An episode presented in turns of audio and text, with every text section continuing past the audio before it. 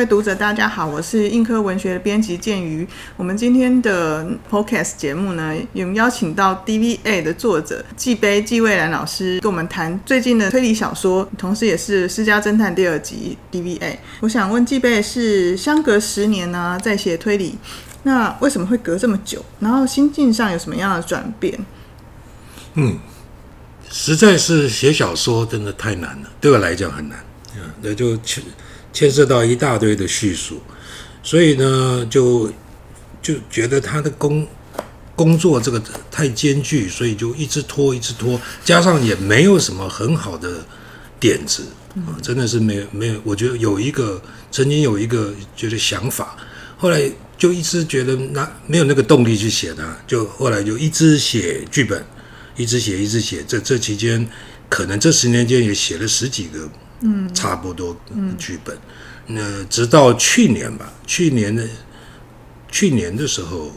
大量看了一些书，突然有一个灵感。嗯，那就这个灵感就把它把就觉得哦，这个东西值得写，就于于是就把它写成了现在这个这一部 Deviate，。嗯，大概就这样。嗯，那写作心境上有转变吗？心境上啊，嗯，好像是比较不那么。至少，因为可能是因为人老了嘛，人老了，那那你就是因为我常常看到老人家，以前还算年轻的时候看老人家，我发觉老老人家有两种啊，有有你老的以后呢，你可以变得猥亵，啊，那老的时候呢，也可以变得慈祥。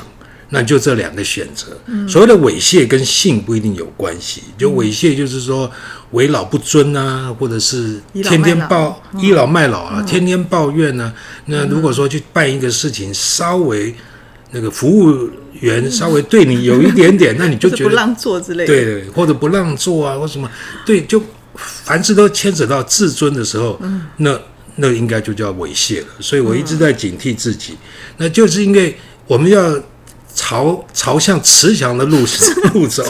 所以我的我笔下的吴尘呢，当然他本身吴尘就有一点好像是我的另一个，嗯，那个创造出来的我。呀，所以就笔下的吴尘变成没那么愤世嫉俗了，呃，跟那个第一部《世家侦探》相相较起来，都在骂人，对对，都是愤怒愤怒。那现在就比较比较没没那么没那么生气了。对，就是而且他有很多呃。可以同理别人的的部分，在书里面对也也是这个也算是吴成这他的心理状态的一个渐渐好转的的一个趋势吧，就一个现象或者一个结果，也就是说，呃，第一步的时候他还是在在一种呃极度亢奋、极度忧焦躁、焦呃郁躁郁，哎对，极度躁郁的一个状态，那慢慢慢慢趋缓，那。本来想成为一个孤岛的他，后来的结交了一些呃朋友，可能慢慢就去玩。到了第二步，我觉得他应该要吴成要开始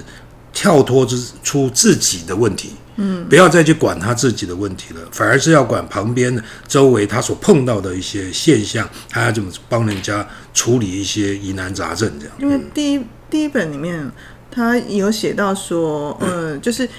他。他去做侦探不是为了钱，是为了助人嘛？对。但是第一本里面的推呢，他他很多时候还是处理自己问题，是甚至最后成为自己成为杀人嫌疑犯，所以他要帮自己摆脱那个困境。对。到到了第二部的 DVA，吴成其实就是一个呃。我觉得他是一个很能够连接建跟让自己跟他人建立连接的这个这个侦探，就是他会找很多的资源来帮助现在之前的梦的样子，这是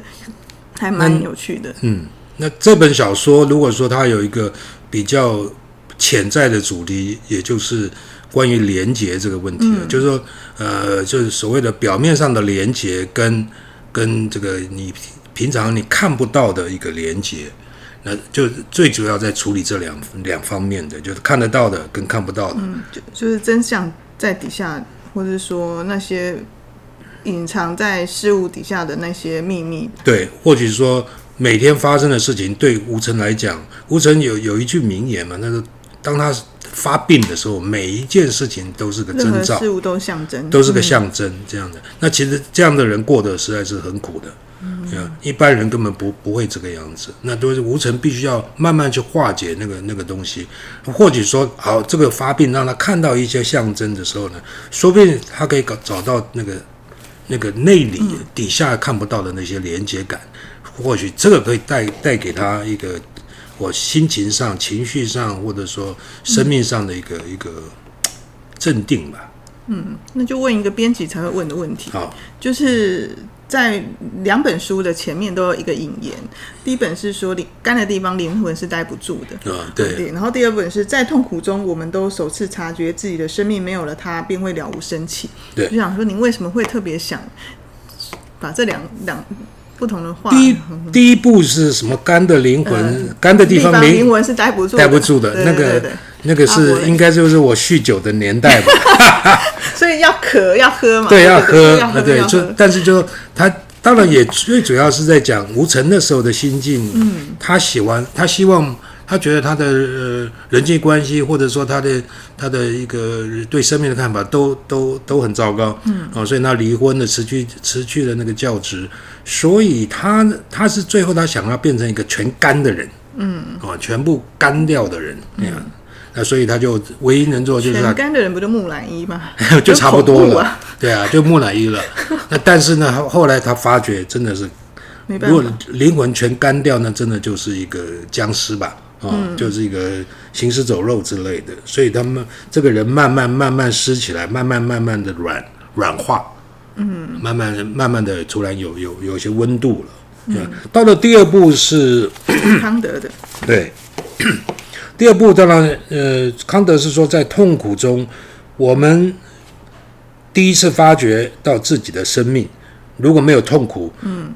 啊、便了无生气。这个当然也是吴承的一个体悟。他觉得痛苦带给他真的精神，尤其精神上的啊、比如说忧郁症啊、恐慌症，带给他很很大的一个一个挑战。那这这这一辈子一直在跟他跟他奋战，嗯，但是他也经过这些精神状态呢，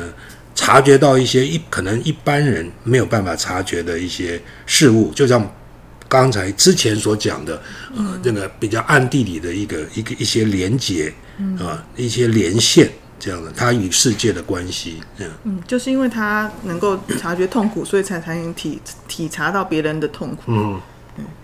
可是吴成这次也升级了，就是说他之前他虽然还是一样就是步行查案了，但是他已经有高科技设备进来了。之前我记得我在私家侦探的文案还是不是讲说只用手电筒，啊然后然后手机手机是很低阶的手机，然后那还去买了那个 Canon 的相机这种，对，那非常的非常，然后完全不会用那些 GPS 那种系统，但是。感觉过了十年，在小说里面是过了两年嘛？对对，但是他已经开始会用这些东西了，就是那跟我应该有关系吧？但是这个都开脸书了，是不是？对，呃，对啊，这所以下一步吴承第三步应该就是要、要写脸书了吧？因为就是我最近有有为了为了一件事那加就加入脸书，嗯，啊、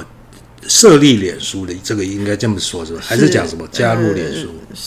创都可以啦都可以了，啊，都可。以，反正好像就是加加入人类的行列，这样的，嗯，那就是，但是这一步算是无尘二点零嘛，嗯那二点零就一定要 upgrade，嗯，那 upgrade 我猜在想的就是一个就是一个找搞了一个征信社，嗯啊，胡舍的这个角对色，，呃，一个胡舍这个人的角色，让他来帮胡舍，不帮吴成来处理一些比较琐碎的东西，但是也蛮关键的。但是最主要，他的吴成的办案还是需要他的一些巧思，嗯，他的灵感